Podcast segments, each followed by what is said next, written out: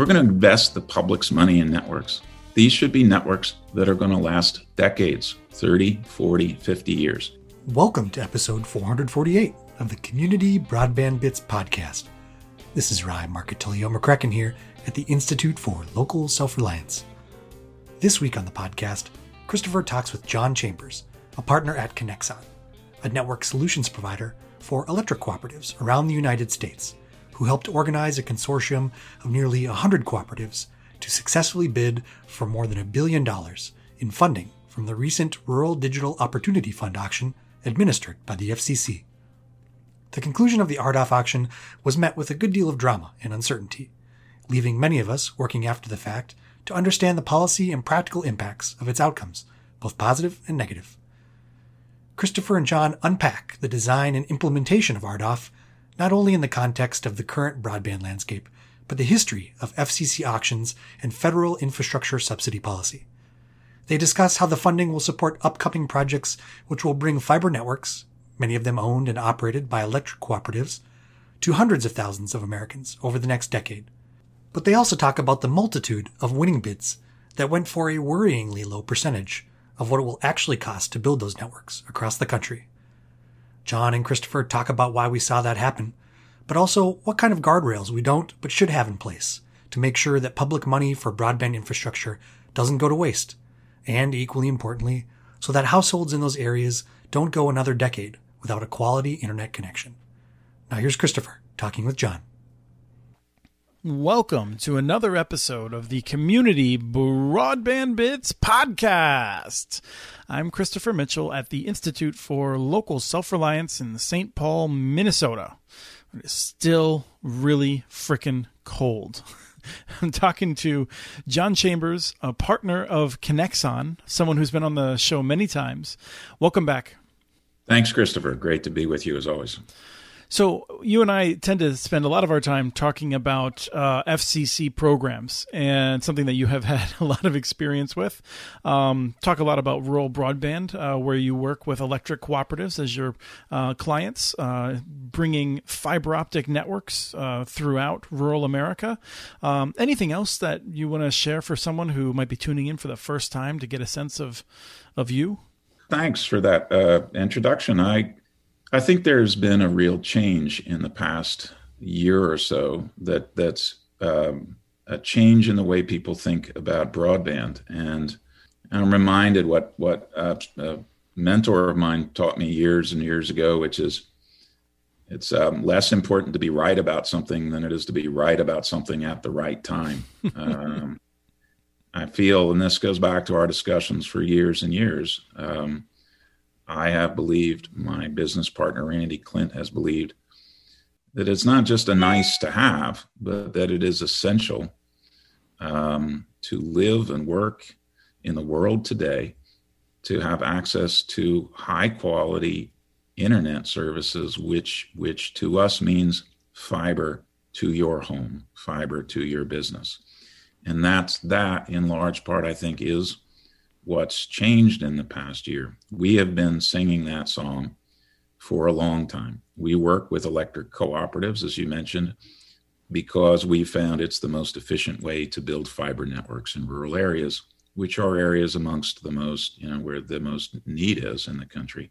And the change pre and post COVID is not, in our view, a change as to the necessity, but a change in the realization of the country as a whole now.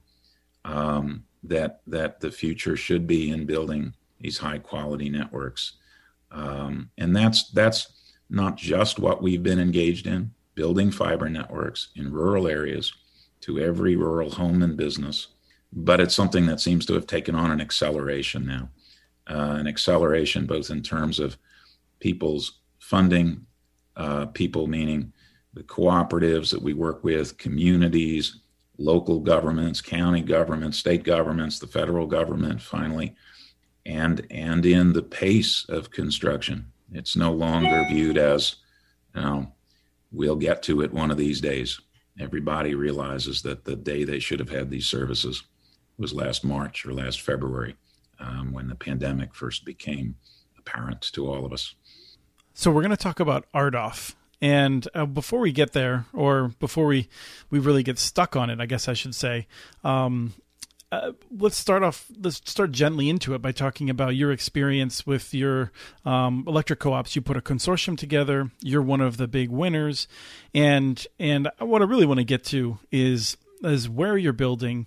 And, and frankly, I feel like there's this biblical, the first shall be last and the last shall be first um, phenomenon that you've been seeing emerging from Arkansas, Mississippi, Missouri. So I want to, want to head in that direction. Uh, but, but what are, you know, what did, what did R D O F bring for you and your clients?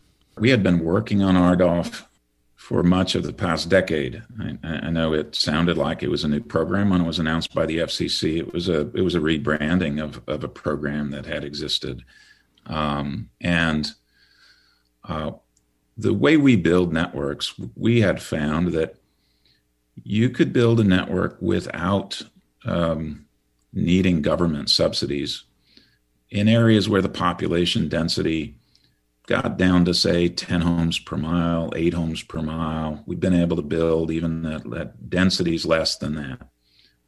R D O F, uh, where the funding was based on a population density cost model. That is, a, it's a, the Connect America cost model, which is the basis for all of the R D O F funding, the Connect America funding, the A CAM funding. Um, It, it that's really a very sophisticated population density model and projects that you would need subsidy down to about fifteen to twenty homes per mile. So R D O F was important to us and to the electric co-ops, to rural America in general, but to the way we looked at things, because um, the average density of an electric co-op is right in that, you know, six to eight homes per mile. And so that means about half of the co-ops could could build networks without subsidy, but those tended to be the more densely populated areas. And the more densely populated areas tend to have some level of cable service already, that is broadband service. It's the ones without population, which don't have cable service, which then are, are not dense enough to sustain themselves without some subsidy. Those are the ones where R D O F was, you know, keenly important, as are some of the other public programs. Uh, so we did form a bidding consortium made up solely of electric co-ops, as we had done before. We, Conexon, as the organizer, um, was also a participant participant in the auction. That is, we bid in order to get funding to build networks and operate those networks ourselves. So we did a, a mix of bidding. We bid on behalf of co-ops. We bid where we had agreements with co-ops to bid in their territory, where we would become the operator. And we bid in some areas because we thought that we could make an economic case for building and operating networks. Um, in total, our consortium won one point one billion dollars, um, covering nearly a couple of dozen states, um, six hundred plus thousand locations, although that's not really the way we build. Um, uh, if you compared, just to give you a sense of it, now R D O F funds, in our experience, about a third of the locations in a rural area for, for various reasons, because the area was considered to be served, because the area was not part of R D O F, because the underlying telephone company was not a price cap carrier telephone company, um, because the area, you know, might have had in parts of the territory some cable service or somebody claiming service, um, because the cost model might not have calculated an amount of money. For various reasons, you know, if you took a, a an electric co-op, let's say, with thirty thousand members, thirty thousand homes and businesses, we found that R D O F would usually cover about ten thousand of those homes and businesses. And the other twenty thousand, in the way we do things, we believe need service just as much as the ten thousand in the R D O F area. So when we plan for, design, and construct networks, we do that to one hundred percent of the members of a co-op. So R D O F is important.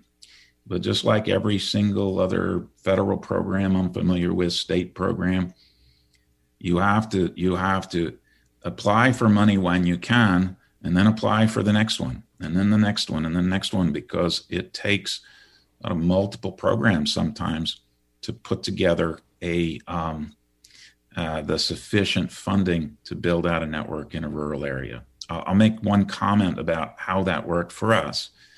Um, we had nearly one hundred co-ops in our consortium, and we were bidding on behalf of some others. So, you know, over one hundred co-op territories uh, where we were bidding.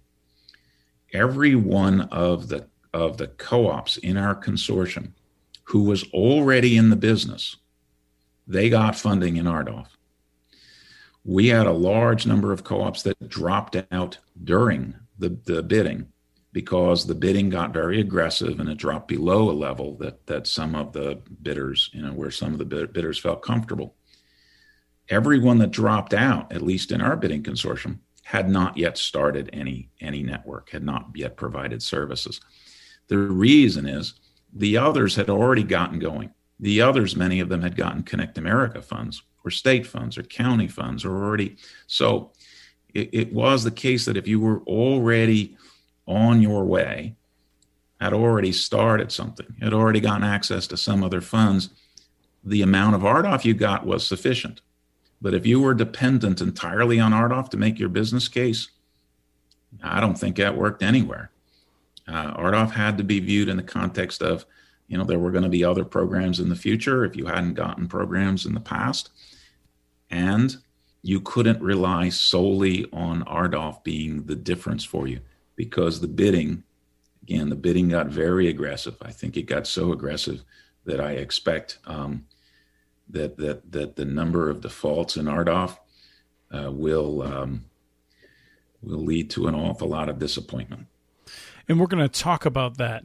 One of the things that I remembered as you were discussing that was that a year ago, you developed a very interesting plan that would have sped gigabit fiber development if the F C C had acted more rapidly to say that among all these areas in uh, the R D O F auction, if uh, there was one potential bidder in an area that was willing to do gigabit fiber, that they would have just gotten the reserve price and they would have been able to move forward immediately and start building. You had estimates for how many areas you thought that would cover. And at this point, I feel like for anyone who hasn't been watching, I mean, I guess I've just been assuming people aren't aware. What we're going to talk about is that there's a bunch of people that bid using technologies that, uh, such as gigabit wireless, that are quite speculative. There's a lot of areas in which there's a very low amount of subsidy that was actually awarded, and it does not appear to be economical to build. And there's some companies that are have enormous tasks in front of them that we don't have a sense of whether they have the ability to actually make good on. So those are three major problems we'll cover.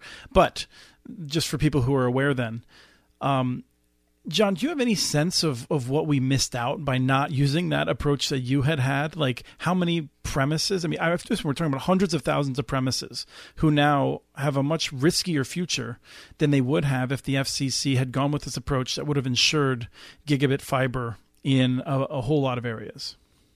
Yeah, I think we uh, we submitted a letter um, to the F C C that, that if you added up, it was all the uh, signers to the letter were all C E Os of electric co-ops. Um, that said, if they if, if the F C C followed that approach, if Congress followed the approach, because there was legislation passed by the House of Representatives that never became law because the second stimulus bill never became law. I, I think it was several million uh, homes and businesses passed. These were all these were all co-ops, companies that were committing to accelerate the construction to finish these projects in a period of several years, rather than seven, effectively.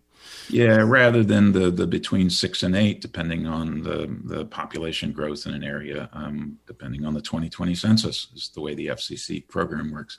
Yeah, I've come to think that there's um. And, and and this is true for the programs to come. I'm going to tell you the best run state or federal program I've seen in recent years, and I expect it will surprise a lot of people.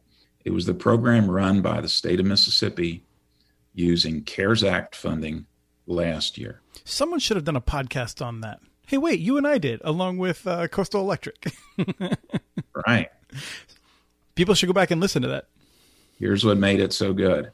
they had a tight timeline on what had to be built and when, because the CARES Act required that funds be used by December thirty-first. Now, as it turns out, Congress extended that time frame, but they only extended that time frame on like December thirtieth. So we we believed we had to build everything by December thirty-first. What was interesting about that tight time frame, and we were awarded money in August. Not just money, like fifty million dollars. So so uh, we were working on behalf of about half of the co-ops that won money. Uh, fifteen mm-hmm. co-ops won a total of seventy-four million dollars. For the for the thirty-five or so million that the co-ops we worked for won, for those seven projects where we were working, uh, we built a couple of thousand miles of fiber in a few months. Some of those projects were brand new, starting in August and September. We started constructing fiber in some of the areas, Coast being one of them in the southern part of the state. Um, we started constructing in September and turned on service to their members in October. Um, by making a really tight time frame, you couldn't apply for larger areas than you were going to be able to build. By applying, and we applied in July, and then I'm notified in August, by applying knowing you'd only have a few months to build, you only applied for that which you knew you could build in a few months.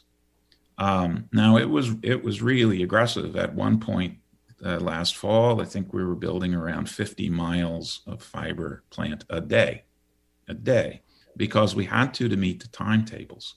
People got service really quickly. Those projects also became part of, everyone that won that funding also bid in the R D O F. And so those are all ongoing. It wasn't that just we built until December thirty-first and stopped. It's that each of the cooperatives identified a specific area that they believed they could build in that period of time. That got them going. And now they're going on to the next one. The problem sometimes with these programs, and it's a problem with R D O F, is that the first time the F C C will know whether somebody is succeeding in their construction is three or year, three years or longer, three, maybe four years from now, from the time when the F C C is reviewing their application. That's a long time to wait to find that out. The way the Mississippi program worked, it was a fifty-fifty match. So you identified a program. You said something like, all right, I'm going to build six million dollars or eight million dollars of plant. You got reimbursed for what you built. And that was all done over this course of several months. Now, the, you know, the reconciling of receipts and the audit process will all go on for a few months from now. But by, by limiting how much money would be spent and how quickly you had to build, it was a lot better control, not by design necessarily, but by the necessity of meeting the CARES Act requirement. That means nobody's wondering three years from now, hey, did that money get used properly? Did did did somebody make gigabit service available in this particular census block to this number of locations in a particular census block that some other F C C commission, you know, awarded? No. I have one piece of advice to folks that are designing funding programs right now, state level, federal level. It's to do it in a series of, don't try to award all the money at once, and don't try to award money for years at a time. Make sure that somebody who's going to get the money is going to build in, say, six months. Don't even give them a year. Say, this is, just, in other words, say, only apply for the money you can use in the next six months. We'll see if you used it, right? We'll see by by what you built. Then maybe you get money for the next six months. Keep these rolling programs going so people who are using the funding that get to use it. Don't try to make the one decision like, oh, I'm going to make a decision about twenty-five million dollars to award it to somebody like the Reconnect program, and I'm going to see what they build over some period of years. Mm-hmm. Don't do it that way. You you you you subject the program to a lot more complication and a lot more chances for mistake and, and default and all the rest of it. It, it, it. If people can't build quickly, they shouldn't be getting the money. I know the notion back in the Recovery Act period in two thousand nine to two thousand eleven was, you know, this much maligned concept of shovel ready. I, there's nothing wrong with like the idea of a shovel ready project, but a shovel ready project, the sort of, you know, the proof of the pudding is in the tasting. The, the shovel ready project isn't you show up and you say, you know, I'm ready. The proof is, all right, three months from now, what did you build? Right. Let me pull us back because I do want to cover this issue of Mississippi and Arkansas are two of the states that have some of the worst broadband connectivity in the nation. Missouri's not so well off either. Missouri's making improvements.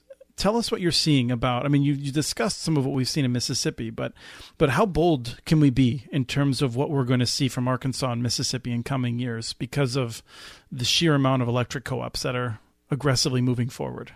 I think a fair accounting of Mississippi today is that Mississippi leads the nation in broadband. I don't know what metrics other people are using. I sort of use one metric. How much is being invested in, in real broadband plant, fiber plant per capita? I think, I think Mississippi is f- far leads any state. I don't even think there's a close second.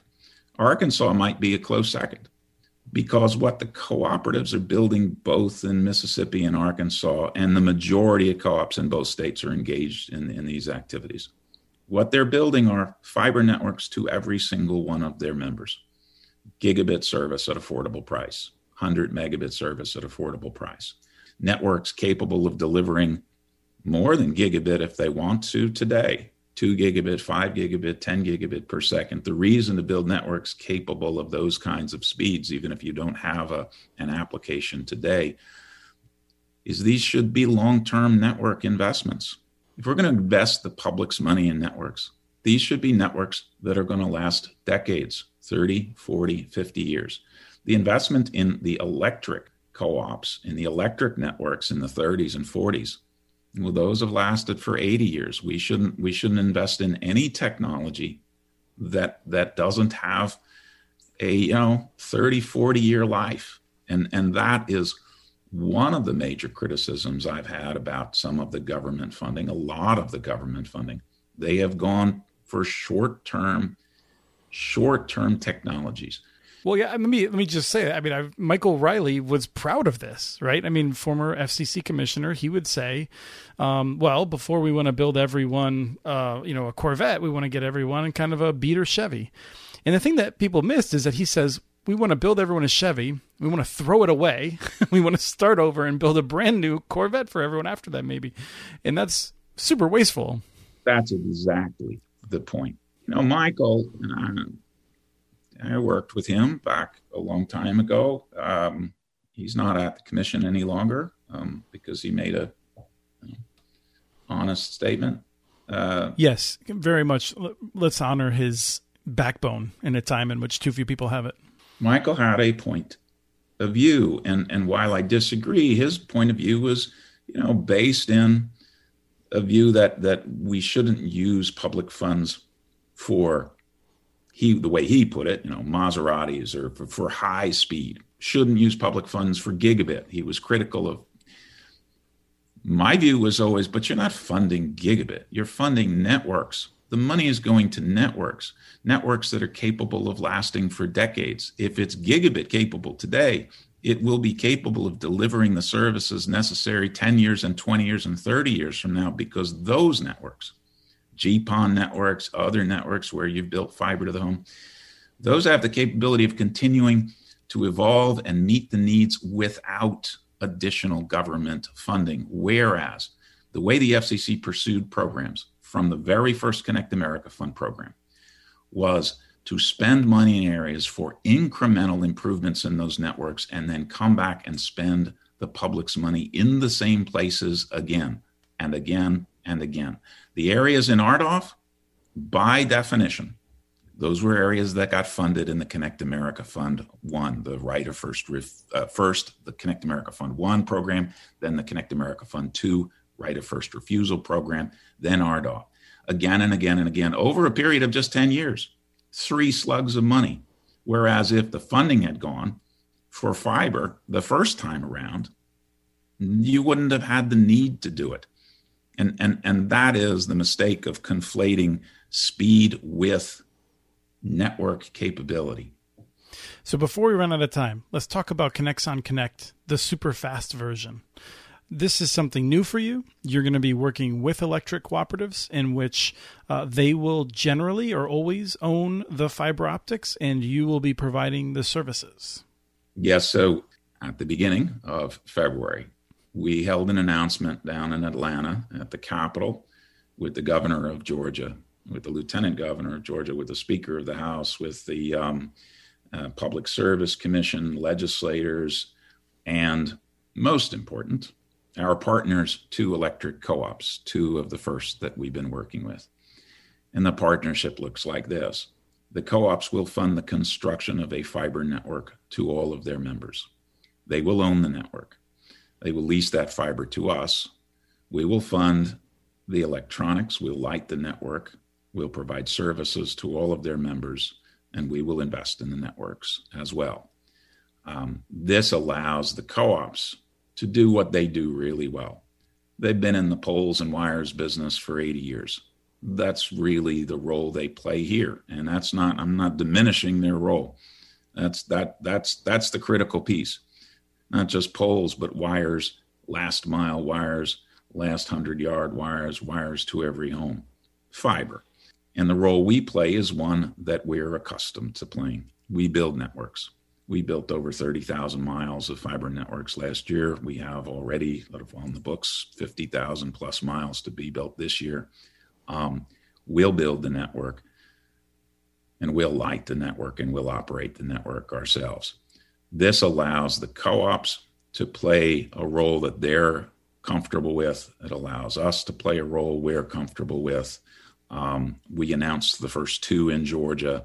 Other agreements have been worked out. We just haven't made announcements. We're using the R D O F funds um, that we just won in part to help subsidize the operations of these networks in the early years. The way really one should think about the R D O F funding, it's not a CapEx program. It funds operations.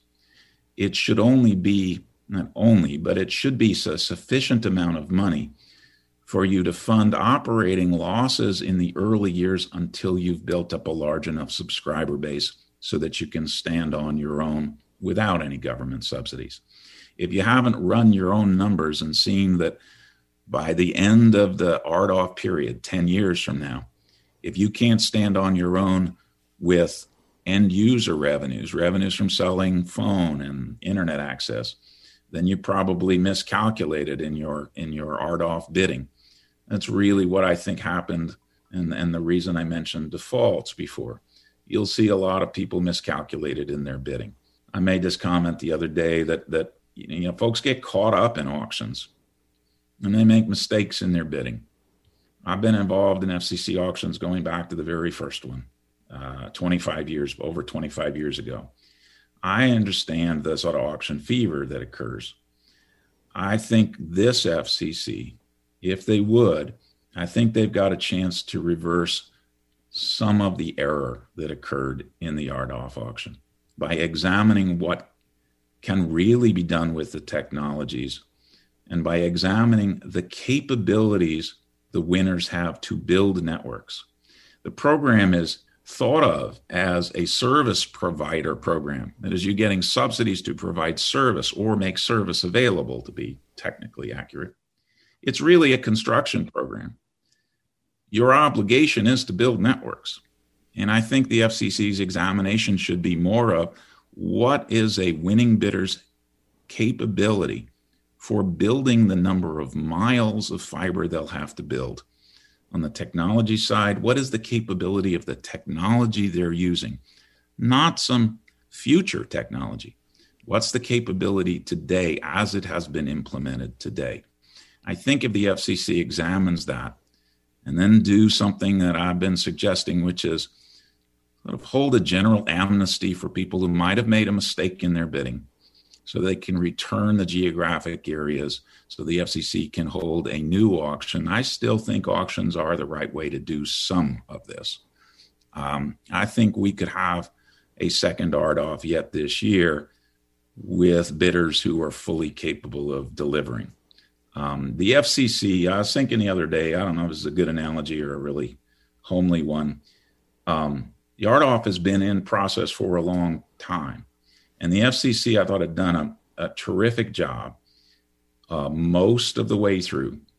The analogy I was thinking is, is there was a football game earlier this year uh, between the Giants and the Eagles. I don't know if you're a football fan. An Eagles fan, because who likes the Giants, really? Right. Well, you might remember then this was a Thursday night game, and Daniel Jones, a quarterback for the Giants, broke free on a run, and he was running from about the twelve-yard line. I may never forget that night. Right. And so he is he is open, open field ahead of him. It would have been the longest touchdown run by a quarterback in N F L history. And and and he got, like, you know, too far out over his skis, so to speak. He stumbled, he tripped, he fell, and was down at the eight-yard line. Now, that's kind of the way I feel about the F C C and R D O F. They did a terrific job. Open field ahead of it. It, it had the largest funding program for rural broadband. Rural broadband had become one of the most significant um, policies for the government in, in the midst of a pandemic. It had a, a ton of interest uh, in bidders. And, and right there with the goal line ahead of them, they made two, two errors, two unforced errors. They tripped on their own feet and fell. One of them was to grant a technology that is not used today to deliver gigabit service in rural areas, that is fixed wireless technology. And the other was to grant in their applications gigabit bidding for companies to build fiber networks where that wasn't their history, where that wasn't their experience. The F C C sometimes likes to think that they're gonna they're gonna enforce on the other side of these uh, of these uh, auctions. That is, they're going to, if somebody doesn't deliver, they'll catch them on the back end. The back end is too late for a lot of these areas. You can't catch them on the back end. The F C C needs to get this right right now. Getting it right for three years from now, or trying to correct a mistake three years from now, is a really hard thing for a federal agency to do. I hope they do examine companies' capabilities to deliver, and I hope they take a second look at this technology question. Let's let's talk about that. So uh, Vantage Point Solutions has a new paper about why they're so um, down on the ability to deliver gigabit wireless to large numbers of people in areas. But I think, talking to you, I'd like to focus on empirical evidence. You ran the uh, the Rural Experiments program. Um, you had experience with fixed wireless claims in that being overstated. You watched closely is uh, C A F two allowed fixed wireless to, I believe, do one hundred megabit by twenty megabit. Uh, we still haven't seen the final. We're still having another year, I think, for some of those builds, but there's reason to believe that they're not going very well. Um, tell us a little bit, of, just just fill that out a little bit in terms of what you've actually seen regarding fixed wireless claims in similar programs uh, over recent years. You know, somebody was asking me uh, the other day about a new F C C data collection effort. And I, and I said, you know, the, the F C C has a lot of data they don't use. So we're happy to comply with F C C requirements to submit data. But every now and again, they ought to examine how much of the data they're actually using, or whether they can get other data um, differently. And, and what I had in mind specifically was I, the economists in my group when I was at the F C C, so the Office of Strategic Planning houses a lot of the economists at the F C C. You know, they were always interested in uh, pricing information, of course, in actual speed information. There's commercial information that you can buy that provides that. Ookla, of course. So the F C C has data.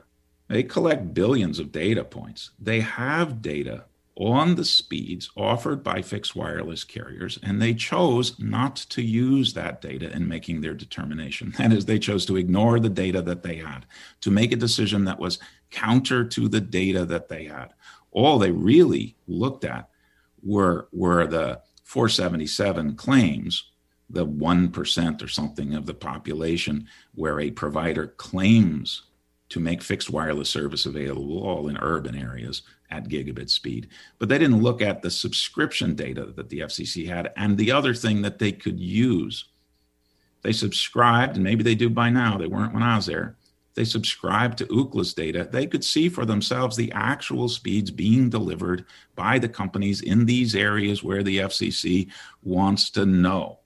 That, the empirical data I would point to is, again, that I, the F C C historically has has has been reluctant to, because of mistakes that it made in funding speculative technology.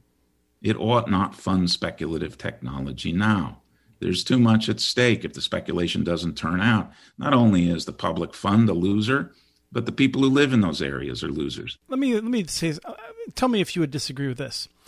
The way that the F C C should fund speculative technology should be separate. I think there there could be a lot of value. I think that there's a, a, um, an Italian economist, um, Mariana Mazzucato, I think her name is. I think she makes very good points. And and and tell me if, at the very least, you would say, hey, if the F C C wants to do that, do it that way. But don't experiment on this census block at the expense of this other census block.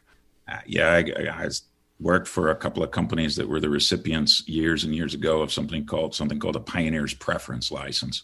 Pioneer's Preference were these speculative, these technological uh, achievements that the F C C awarded, um, first awarded valuable spectrum licenses and then gave us discounts for those licenses. None of those technologies are in existence today. They, we stopped using them as soon as we met our F C C obligations, and it probably cost the public hundreds of millions or billions of dollars. So Um, my experience with the government funding some of this is, is not, I'm not talking about DARPA creating, you know, ARPANET leading to the internet. Mm-hmm. I'm talking about something much simpler. Should you fund something that doesn't exist today to provide service in an area where there is no service today? No. Since we all know that fiber to the home is capable of delivering gigabit service because it already does, that's what you fund. That's all I mean. I don't want to spend too much time on this, and it's possible that you and I disagree, but like, if the federal government said, you know what, independent of R D O F, we think Starlink could provide interesting competition to many homes across the United States, and we think it is worth dropping a billion dollars on them in the hopes that they will provide a more competitive environment in many areas, not being the sole provider, but but by actually saying that it will provide some measure of competition. To me, that seems like worthwhile. No. Okay. Not really. More because that's not what Starlink is doing. There's there's nothing in Starlink's business plan that suggests that they would provide service in one census block to one location rather than another, you know, a neighboring census block to a different location because of the government subsidy. You're not building a network. We're not paying for the satellites. We're not paying for the launches. Well, that's what I'm saying. Like that's what like, I think it's ridiculous for Starlink to be an R D O F for those reasons. Government money should pay for things. Would pay for roads, pay for bridges. If you're mm-hmm. going to pay for telecom, pay for the fiber, because the fiber is the thing. Don't even pay for the electronics. The electronics are, are the part of it that aren't going to last for fifty years. Those you keep replacing in order to to improve the service. And then pay for something that is real, and and and don't pay for it for long periods of time. Look, as as somebody who builds networks for a living, and somebody who's been on the other side of it, making, helping policymakers make decisions, I'm telling you what what works better. Don't don't try to figure out what might work ten years from now. Pay for what you know works now and will still work ten years from now and won't require additional funding ten years from now. Mostly what I hope the Biden administration will do, what Rosenworcel, what Jessica Rosenworcel and others will do at the F C C is to say, look, we know fiber works. We know fiber is superior to all the other technologies. Let's fund that. Not paying for just, well, can you move in a direction? Can you can you drive a car on a thing? We say we want a highway, not we want a dirt road. I can drive my, my Jeep on both. But I'd rather have the highway if you're going to pay highway funds. I know I've made this comment to you. I've made it for others. The basis for the R D O F, the basis for the Connect America Fund, the basis for the A C A M program, the basis for all of these is a G PON network, fiber to the home, greenfield build. That's what the public is paying for. That's what the public should get. Anybody that can't build one of those, let them look for some other program. Yeah. So let me just say, as a wrap up to that, that um, my argument falls apart under my own logic, just in the sense that, like, I do not think the government should spend a billion dollars helping to create what I think will be a space monopoly. so, um, but I do, I think to some extent, I'm willing to forgive the idea that that that technologies that have some perspective could be um, have some government funding, and and I think that for people who want to read The Enterprise State or some of her more recent work, I think it's a compelling argument that I'm not doing. Is this is not the best example of it. Um, so let me ask you to come back to the gigabit wireless, and and so you answered that well regarding the F C C is ignoring its own data and data that it could collect that would tell it that gigabit wireless is not been performing well enough to trust it with this. Now, is there anything else you want to supplement that with regarding some of the experiences of what you saw in the um, uh, in the rural experience? And in particular, like, I mean, I just have a sense, like, some people will listen to this and be like, John doesn't like fixed wireless. And I think in these years of knowing you, what I think you would say is, first of all, we want to have high quality access to everyone that's reasonably comparable. Fiber can do it economically. But I also think that you would say that you've seen that there are fixed wireless companies that are honest and they're out there competing in the marketplace. And there are other fixed wireless companies that are coming here, they're gaming the system, and they're kind of ruining it for everyone. No, actually, the, the right, I'm wrong, not, wrong, and wrong today. No, it's sort of, it's not a, this isn't about what I like. It's about the right investment. If somebody wants to, to, I don't know, you know, Mister Musk invest his money in a satellite network, or the same with, you know, Mister Bezos, let him do that with private funds. If somebody wants to build a fixed wireless network, let them do that with private funds. I hold public officials to a higher standard than what speculative ventures. I don't I don't participate myself in the stock market anymore. I don't have enough time. It's a it's a gambling joint. I don't have enough time to, to pay attention to it. Um, you want to invest your money privately, fine. Public officials have a greater responsibility. Their responsibility is to get it right for the public. There isn't anybody, I've been in this business a long, long time. Ask the experts, this is supposed to be an expert agency. What would you invest money in that you expect is a transmission medium? That's what we're talking about. We're not talking about technology after all. A transmission medium, fiber or spectrum, or copper, or coaxial cable. What would you invest in that you expect is going to be capable of delivering the traffic that's going to that's going to traverse the internet decades from now? If you find anybody who says anything other than fiber, don't listen to them. How do you feel about Charter building a whole bunch of new coax in the year twenty twenty-four with public dollars?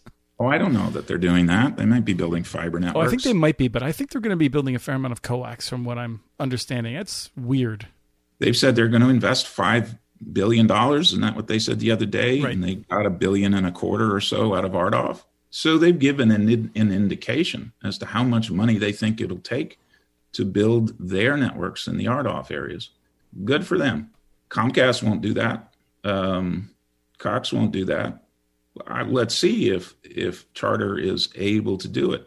They don't build in rural areas today, but but... They're they're willing to put their own money and invest invest their shareholders' money and build out networks in rural areas. Good. I I think their bidding in the auction was revealed some mistakes in the F C C's auction design. I don't think package bidding should be allowed to be used where it's a, a preclusive bidding strategy, which is what happened in the auction. In the auction, the F C C allowed for areas where there was no winning bidder, even though there were bidders willing to build fiber to the home because of the package bidding by Charter. I think that error should be fixed. I think there were other software errors and design errors the F C C made in the R D O F. All of those, though, are, are, are should be fixed for the next auction. Their side points, though, to the big point. anybody who's awarded this funding from the F C C should be capable of delivering. And this gets back to my earlier point. If you're going to take on a commitment where the government doesn't know whether you made, met that commitment for years from now, put in some near-term guardrails. Don't discover some bad news years from now. The very first step I'd take, my recommendation is, if somebody has to build, first, you should know how many miles of fiber you're going to have to build over the next four to six years. You better have that right at the outset because you're raising money on it. Charter seems to have an idea. Mm-hmm. I can tell you how many miles we have to build. You ought to know how many miles you have to build. Let's say you have to build one hundred thousand miles, which will be the case for some of these winning bidders. If you have to build one hundred thousand miles, you ought to be asked how many miles of fiber you built last year. If you didn't build ten thousand miles even, or twenty thousand, if you didn't build five thousand, where's your capability to build that many miles? Because this isn't the kind of thing. People have said to me, oh, you'll just, they'll go, just go hire somebody to do it. It doesn't work like that. This is hard work. You've got to make ready. You've got to get materials. You've got to get enough construction labor, and you've got to raise the capital. You're going to have to spend billions of dollars, as Charter said it would.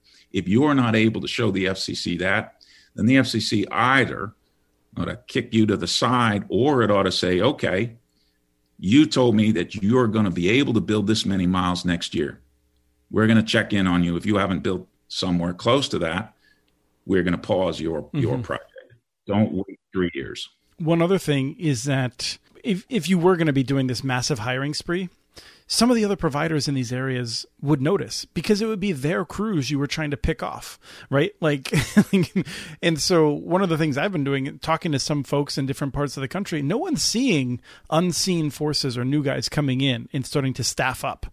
The labor markets aren't seeing that. So, um, I feel like we would start to be seeing that if that were the case. I think there's a lot of concern with whether or not this, some of these entities even plan to really move forward, or if there's some other kind of just weirdness out there. Really, I'm not accusing anyone of bad behavior, bad faith. I'm not. I'm mm-hmm. saying as a former government official and somebody who now works with government programs on the other side, if you want to protect the public's money, look to see what the capability is today of a company that where you're going to award these large amounts of money. If if they haven't been doing what they're supposed to do, put in some guardrails. I mean, I, we started planning for our post-R D O F projects over a year ago. We lined up construction labor. We lined up materials. We started doing that a year ago. Mm-hmm. If somebody tells you they're just now, you know, contacting whoever, Corning or somebody about getting some fiber, you know they're not really in the business. If they don't already have commitments for their fiber, they're probably not already in the business. You ought to question that as a government official. The last question I want to I want to hit you with is this: some of these areas, a fair number of areas, the the percentages of the reserve price are so low, it, it doesn't seem possible to build in that area. And let me put it this way. If we were to see people able to build with the, the low subsidies in some of these areas, it would suggest to me that we are about to have a remarkable era of competition, because these business models will work almost everywhere without subsidy if they can build at one percent of the reserve price in hard-to-build areas.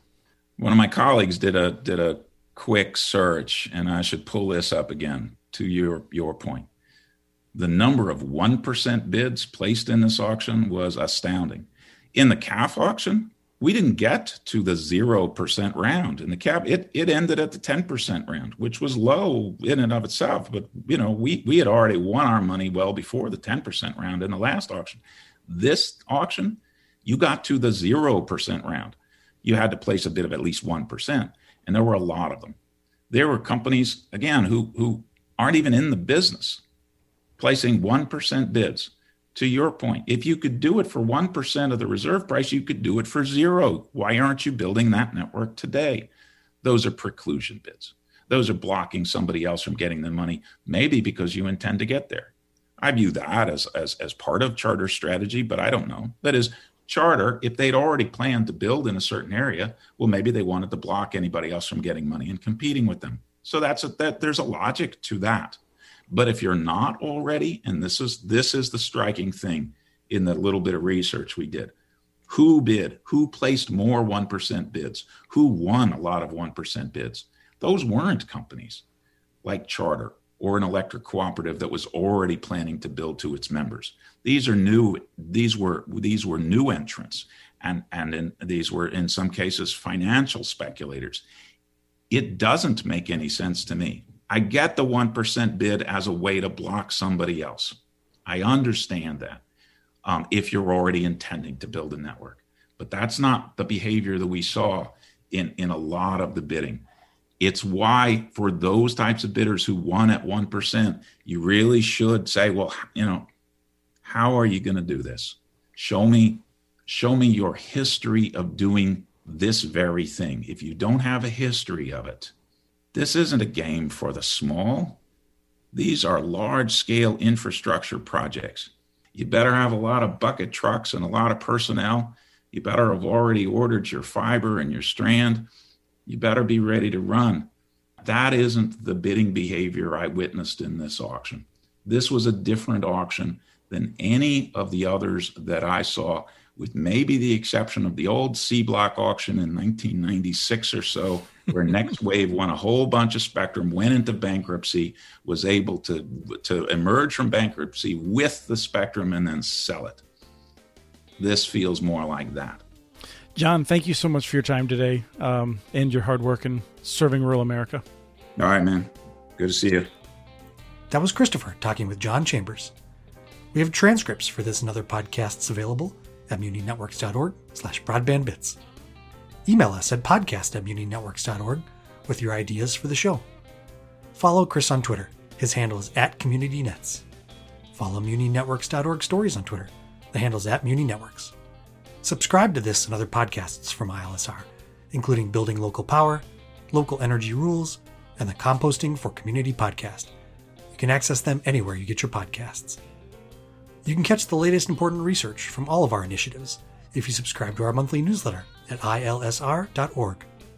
While you're there, please take a moment to donate. Your support, in any amount, keeps us going. Thank you to Arnie Hughesby for the song Warm Duck Shuffle, licensed through Creative Commons. This was episode four forty-eight of the Community Broadband Bits podcast. Thanks for listening.